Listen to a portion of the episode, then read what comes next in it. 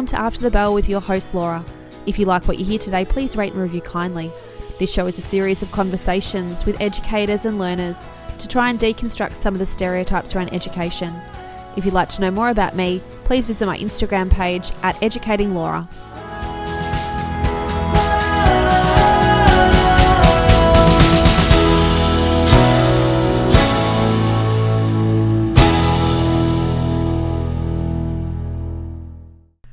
Everyone, thank you so much for joining me today. I know that Fridays I usually put out the reading of the blogs, but I put out a call on Instagram asking for suggestions and your recommendations in terms of what kind of content you might like to hear on the podcast. And I got several people writing back to me about the idea of learning, how to learn, and how to be motivated to learn during a pandemic. And what I'm finding at the moment is that people that are learning are not just students in your classroom anymore. We've actually got a lot of people developing themselves in terms of online courses and upskilling and potentially looking at changing careers because they have time to go back to school because it's being done virtually. So I think, especially for myself as a student, it took me a long time to work out the best way to learn. And I'm really passionate about that as a teacher and ensuring that the students in my class are really empowered and understand how they learn best and to try and cater for them. So I am really excited to talk about this today because I used to really target this in my classes. And I think that this is something that doesn't necessarily apply to students, it does apply to all of us. And if this is something you're interested in, please keep listening. So I'd like to talk today about the different kinds of learning styles, how you can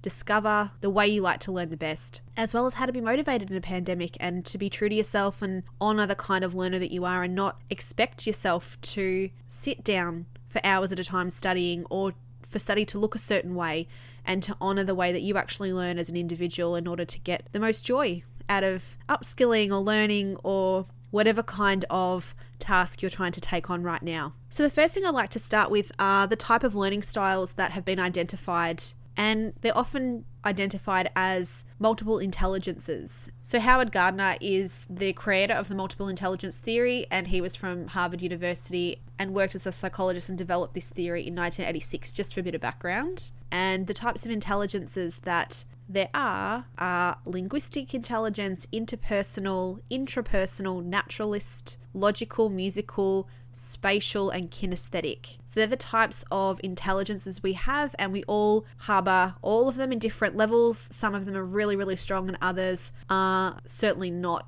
our preferred way of learning.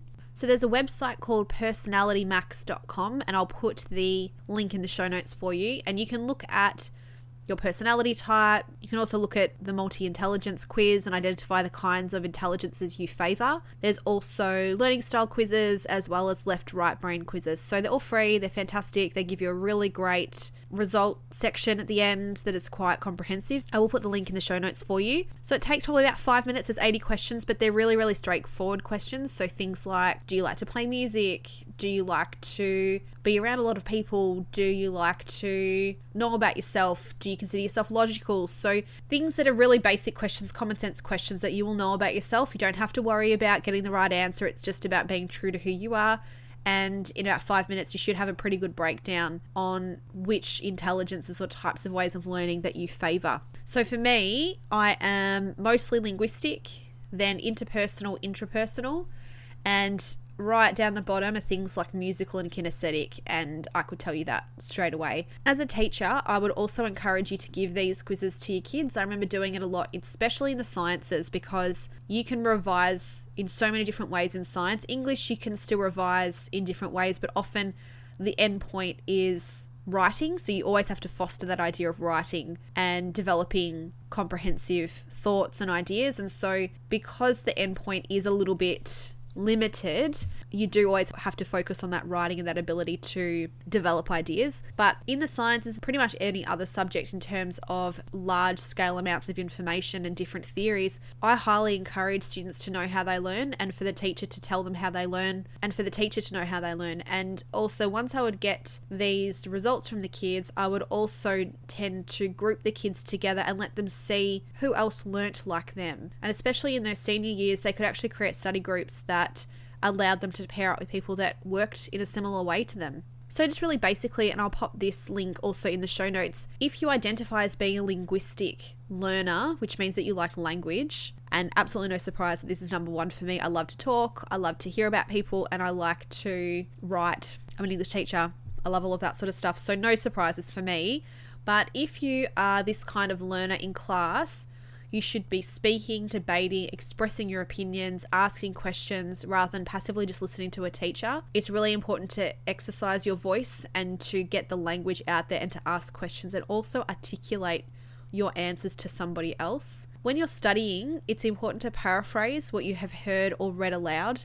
Don't just copy things word for word, it's not good for you. You need to actually get the language in your own voice it's important to start thinking about analogies of ways you can compare theories to maybe an anecdote that you've heard of to try and relate it directly to you, make up a story, create an acronym, things like that. Developing questions from the information so that you can work backwards from the content. So, creating a really good question to give you the answer that you want is actually quite difficult and I can speak from a teaching perspective on this. The amount of times that I've written a test or an outcome or an assessment and you read the answer and no, it wasn't what I wanted, but is that a reasonable answer for the way I've worded the question? So, wording a question to get the right answer or to get the exact answer you want is actually quite difficult and a worthy skill for somebody that is a linguistic learner or prefers that way of learning. Completing review questions in full sentences, so not just writing dot points. Create and listen to podcasts. So here we are. I'm creating and I'm loving podcasts. So here we go. So just goes to show that I really am that linguistic kind of a learner. If you are logical and mathematical, so for me, really far down the list. But if you are, if you're in class or engaging in sort of classwork, you need to illustrate information in comparative manners. So things like graphs, probability theories, analogies. Students should be questioning theories rather than passively accepting what is said by the teacher. If you're revising, you need to list the key points of what you are learning in a logical numbered sequence. Make a flowchart or sequential diagram that expresses what you are learning in a step by step manner. If you are musical, perhaps talk to your teachers about having music on while you're doing private study. So, whether you're bringing an iPod to school, iPhone, my god, iPod probably don't even use those anymore, right? Listening to something on your laptop, you need to actively listen to your teacher explain things and you need to be really actively listening to class discussions because by hearing things, that's the best way for you to engage with material. Sometimes it's important for you to be physically involved in arranging models, information, putting things into orders as well, because obviously, if you're musical, playing music instruments is also quite physical. So, there is that element to that too. When you're revising, I'd encourage you to put things in song form. So, write a jingle, a rap, a poem, something that creates an element of melody for you. Summarizing notes in your own words is also very important. Play appropriate background music as you think, revise your topic. Try and choose music that represents what you are learning. So I know that most of you probably heard that classical music is seen to be really supportive for study and revision and for brain work. So I would certainly encourage you to look into that. Create or listen to your own podcasts. Quiet classical music has proven, as I said before, to stimulate the emotional center of the brain, so certainly worth considering. If you are bodily or kinesthetic, it means that you need to physically interact with the environment and with the work that you're doing. And I will say, from a teaching perspective, these kids are the hardest ones to teach in a classroom setting. They are fidgety, they like to move their bodies, they look out the window because they want to be outside. And if you relate to that, you are more likely to be one of these kinesthetic learners. And often I find the classroom environment is not well suited to you. But if you are in the class, you need to be actively involved in teamwork, building models, interviewing people, working on projects, role playing, engaging in class discussions rather than passively listening. So, trying to actively be involved, whether you are actually speaking, physically moving around the room, arranging things with your hands, really hands on physical, practical activities is really important. When revising material, you can act out or role play what you're doing, create models, cards that you can physically move around to illustrate a concept or formula. So, with you, rather than writing a mind map, what I would suggest you do is create flashcards of key material and then you can physically move them around the space and you can change how you're feeling about stuff and you can sequentially number things and be really hands on with it rather than creating a static document. I think that's really important for kinesthetic learners. Writing out information is good rather than purely listening because you have to be physically involved in it. Writing things on post it notes is great because you can start sticking them around. You can visually look at them in different places. You can identify what colors you'd like to use and create something really aesthetically pleasing for you as well. Exercising while listening to information. So if you've got some lectures or a podcast or information that you need to engage with and it's really dry for you, perhaps go for a walk while listening to it rather than just trying to get it in via writing or listening to a lecture while seated. If you are a spatial or visual learner in class, you should be looking at visual prompts as well as color coding your notes, drawing diagrams of concepts rather than just writing notes word for word. When revising as a spatial and visual learner, create learning maps or posters, cartoons, videos, or timelines. Use symbols instead of words, watch videos on theories taught rather than just listening. You need to be seeing something in front of you rather than just hearing it. If you're an interpersonal learner, in class you should work in small groups and teams. Actively engage in class discussions, don't passively listen to the teacher.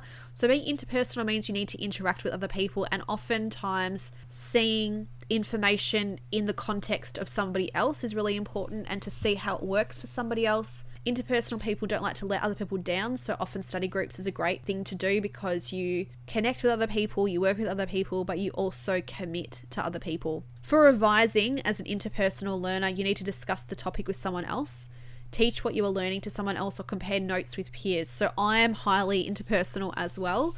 And as a teacher, I can relate to this because it wasn't until I began teaching and I had to start explaining things to other people and getting a reaction in terms of whether that was a good explanation or not, having to find other ways of explaining things that my knowledge became greater and greater about the content. Intrapersonal is also another one, and intrapersonal is the idea of needing to know more about yourself and being clear about your own identity. And so often the best way of learning as an intrapersonal learner is to get a frame of reference for your theory based on things that you understand or things that are personal to you. So by trying to create personalized element to the theory really helps.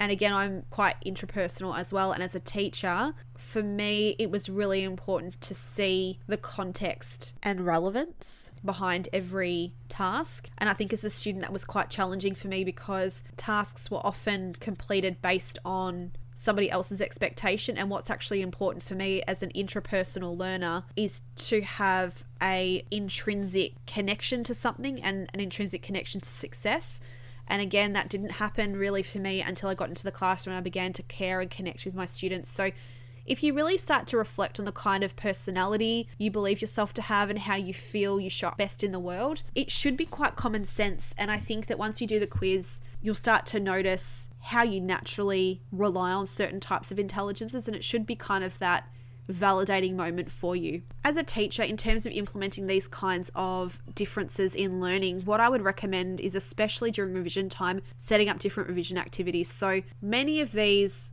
different types of intelligences can be filtered down into three types of learning or three types of learning styles, which are your visual, your auditory, and your kinesthetic. So, again, on the website, on the Personality Max website, there is an ability to identify the kind of learning style you relate to. And if you're a visual learner, you obviously learn by seeing. So, visual learners, so you learn visually whenever you gain information from sight. This includes more than just viewing of pictures on your surroundings, but also encompassing the written word, looking at words. So, for me, for example, I often think about what a word looks like in order to spell it, or I have to write it out. And so, think about the ways that you learn to spell. Do you spell by seeing something?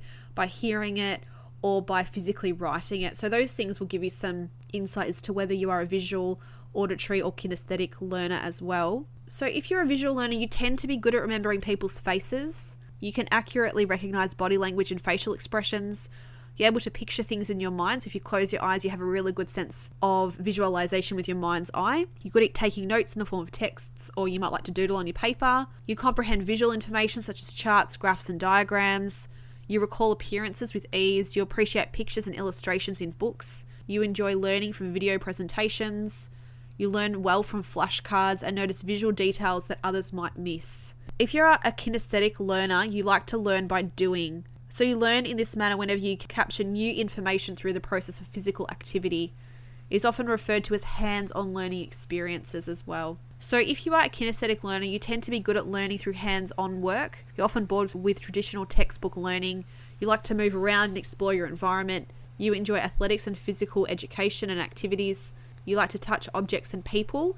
So, if you're one of those people that really enjoys using a stress ball or a fidget spinner or those tech deck things that are just a worst nightmare for a teacher. I remember actually having a student in a year seven class that he fidgeted so much that he would actually rock the table and people didn't want to sit next to him. And so I ended up bringing him in a couple of stress balls and things like that because he just could not sit still. And if you relate to that, it is likely that you are a kinesthetic type of learner. You like going on field trips, being out in nature, get satisfaction of building things with your own hands, but you can become quite restless without physical activity. And I think that it is really important to honor that about yourself if you are that kind of a learner. And the traditional classroom may have been quite difficult for you. And what I would say is if you are trying to revise and do work at home, be honest about how your body feels. And if your body wants to move, move it. Go for a walk, go for a run, kick a footy do what you need to do and come back because you kind of need to get that energy out. And until that, you'll become distracted by that pent up energy. So be honest about how you're feeling when you're revising and studying at home.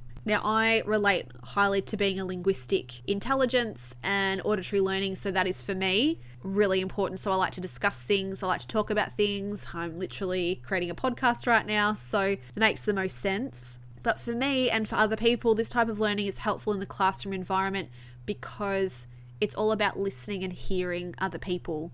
And that's the best way that auditory learners can comprehend information. And so you're good at remembering people's names, you recall spoken information easily, you're aware of and easily distracted by sounds. So it is important to consider what's going on around you, especially when you're studying. You enjoy listening to audiobooks and storytelling, often skilled at speaking, prefer classes in lecture format. There's nothing wrong with recording lectures to listen to them again later or to record yourself saying information or theory. And I actually used to do this a lot when I was at high school. I would record pretty dry information in my own words and then listen to them on a cassette tape, which shows my age, and listen to it when I was lacking energy to do anything more than just listen. You enjoy rhymes rhythmic patterns in language, benefit from group discussions and things like that. So, a really easy way to set up revision for the three types of learners your visual, auditory, and kinesthetic, I would have a list of terms for my visual learners. I'd put them together and I would ask them to create a mind map and color code those mind maps. So, identifying the more broader topics and then going into the more specific elements of each topic through the words and linking it together, creating something visual, color coding, all of those kinds of things were really helpful for revision if you're a visual learner. Auditory learners, I would often give either essay topics or exam questions, and I would get them to sit together and discuss. So I didn't really expect necessarily a lot of writing, but I wanted to see them discussing their answers and, and identifying how to answer that question properly, looking at the key terms, things like that. And with my kinesthetic learners, I'd often bring jigsaw puzzles in. So I would have key terms that they had to link together, or I would have a concept in which they had to put together a jigsaw puzzle, or I would ask them to draw out a particular process in order to physically be involved in it. So I would have at least three tasks set up to target each type of learning style. And because I'd often done this kind of testing with my kids, I knew exactly where to put them. I have linked the website Personality Max for you, and you can go through, as I said, the personality types, multiple intelligences, learning styles, and left and right brain. I've discussed the multiple intelligences today and the learning styles because I think they're the most important in terms of how to learn, but there are the other pieces of information for you. Now, the other thing I wanted to talk about was the idea of remaining motivated, and I know that it can be really challenging. And the biggest thing that I would say in terms of motivation is ensure that what you are setting yourself and the tasks you are setting yourself are able to be completed without being a chore. And what I mean by that is be really honest with yourself about what your concentration span is and also your interest level in what you're doing. So, let's say, for example, you have maths to do, English to do, and science to do.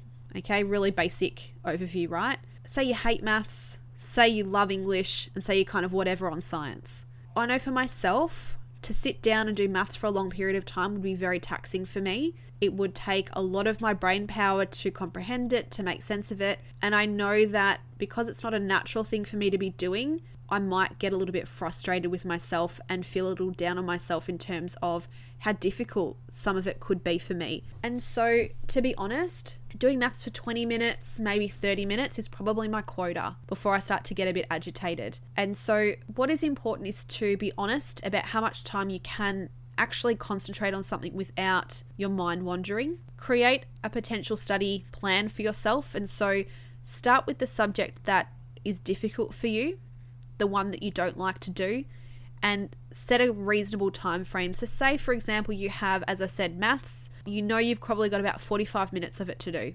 Set yourself 20 minutes. Set yourself a timer and then give yourself a reward at the end of that 20 minutes and not a ridiculously long reward. It could literally be 15 minutes doing a quick jog around the block. It could be 15 minutes of sitting in front of the TV. It could be 15 minutes of checking your social media. It could be 15 minutes of calling a friend. It could be 15 minutes of drawing something. But give yourself 15 minutes of reward or 10 minutes of reward that you get after that 20 minutes. It could be going to having something to eat. I used to do that a lot with reports. I'd get some M&Ms or something like that after 20 minutes. But give yourself that break. Know that you've only got 20 minutes and something positive is coming for you. The other thing that I would do too is as I said, you've got your maths, your English and your science. If maths is my challenging one, I'm going to honor my time frame give myself rewards at those 20 minute marks if that's how I how long I feel I can concentrate on that. And then I'm going to move to science because I'm kind of halfway between that. I, I like it sometimes, but other times I find it a bit of a challenge. But I do know that I can concentrate on that a little bit more. So I know that I could probably do 40 minutes on science without a reward. And so I'm going to spend 40 minutes on science. If I can get it done in 40 minutes, great. If not, 40 minutes, give myself 10, 15 minutes of a reward, whatever suits me, and then get back in to finish it and give myself another 40 minutes if that's what it takes, or if it takes less than 40 minutes, great, and it's done. And then if I like English, I would then spend the rest of my afternoon, the rest of my day working on that and just honor how I'm feeling. Because if I enjoy something, I'm more likely to keep going with it because I'm making progress. I feel good about it. I feel inspired and excited. And also, it makes me feel happy that I can see I'm good at something. And so, I would always leave those subjects or those tasks that I feel good about to the end because you like to sort of end your study on a high. There's nothing worse than burning out at the end and feeling like, why am I doing all of this? If you're a really visual learner, it might be nice to have a list of rewards that you can then put on the fridge or something like that and tick off the rewards that you're allowing yourself to have, or again, tick off that 20 minutes of maths that you've done so that you feel as though you've accomplished something. If you're not getting something, make sure that you take a minute and realize how far you've actually come and be positive about what you have learnt because I think that a lot of the time we can be fixated on that one question we didn't get, but put it in perspective and understand that there were 18 that you did get, or that you were really great with the previous science experiment. Sure, this one's a little bit challenging for you, but it doesn't mean you don't understand experimental design. You know, put things into perspective. Don't think that this one thing that you can't do, this one challenge is defining because it's not.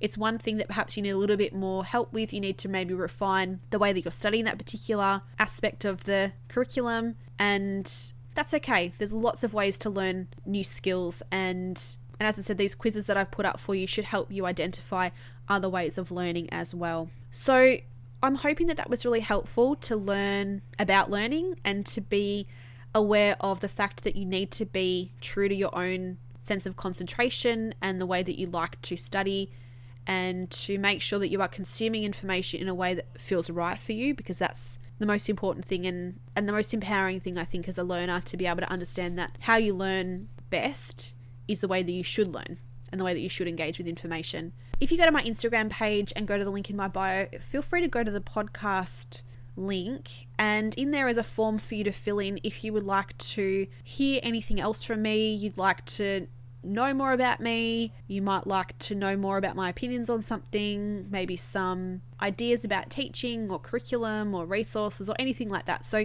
if there's anything you'd like to hear on this podcast, please feel free to reach out. If you'd like to get in touch with me about being on the podcast, you think that you've got something great to offer teachers, educators, and lifelong learners, please feel free to contact me that way as well. I'd love to hear from you. Otherwise, you can DM me on Instagram at Educating Laura. So I'm hoping that you got a lot out of this today, or at least something out of this.